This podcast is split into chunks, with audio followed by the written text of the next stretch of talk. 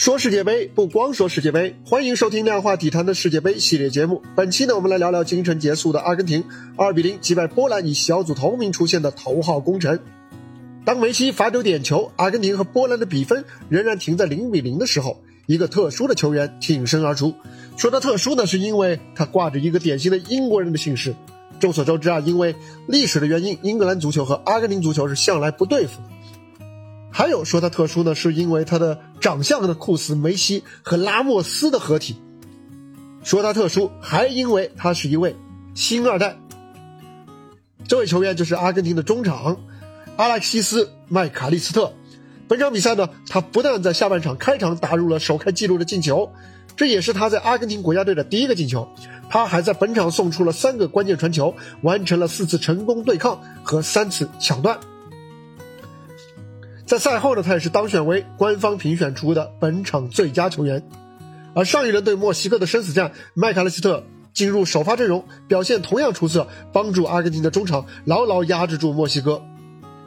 这个麦卡利斯特啊，他是英国移民的后裔。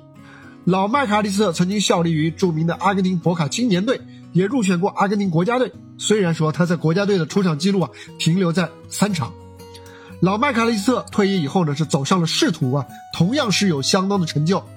呃，他在2013年成为阿根廷国家议会的议员，在2015年年底他还成了阿根廷的体育教育部长，在2018年卸任。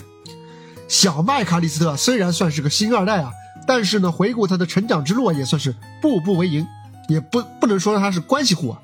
他和他的两个哥哥呢，都是出自阿根廷青年队的青训营。二零一九年呢，他被刚升上英超两个赛季的布莱顿相中。二零二零年，他在获得劳工证之后，正式来到英超。他的硬朗简洁的技术风格，也让他逐渐成为了布莱顿中场的重要一员。本赛季英超已经进行了十四场比赛当中呢，他已经打入了五球啊，虽然其中有三个是点球，但是呢，作为中场球员，成为球队的头号点球手，他的地位也是可见一斑啊。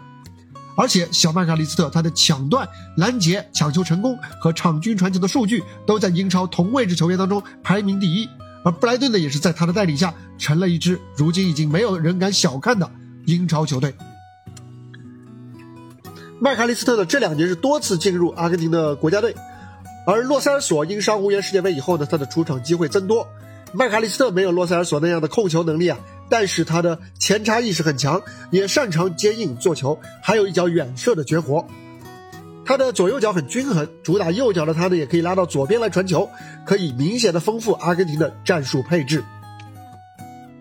阿根廷的小组赛首轮啊，主教练斯卡罗尼还是选择了让老将格麦斯首发，但是那场比赛阿根廷的中场压制力明显不足，爆冷输给了沙特。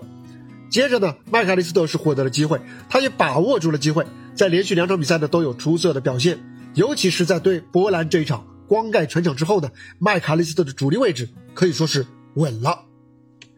麦卡利斯特今天下半场开场的进球呢，帮助刚刚罚丢点球不久的梅西成功解了围啊。说起来呢，有一件小事儿让麦卡利斯特对梅西一直是感谢在心。麦卡利斯特他长了一头红头发，所以呢。当他刚进入阿根廷国家队的时候呢，就被队友起了一个绰号，叫做“生姜头”。啊，虽然说这个绰号在英国呢是大名鼎鼎啊，因为斯科尔斯就被称作“生姜头”，但是呢，在阿根廷这算不上是什么好听的绰号。而麦卡利斯特呢，他从小就不喜欢别人这样叫他，所以呢，当梅西知道这一点以后，他马上制止了队友。所以呢，麦卡利斯特后来在采访当中也曾经多次提到自己对梅西的感谢之情。接下去的八分之一决赛，阿根廷将迎战澳大利亚。面对这个英式风格的对手啊，有理由相信麦卡利斯特会更加知根知底、游刃有余。他将在阿根廷国家队继续书写属于自己的篇章。好了，这就是本期量化世界杯的全部内容。我们明天接着聊，拜拜。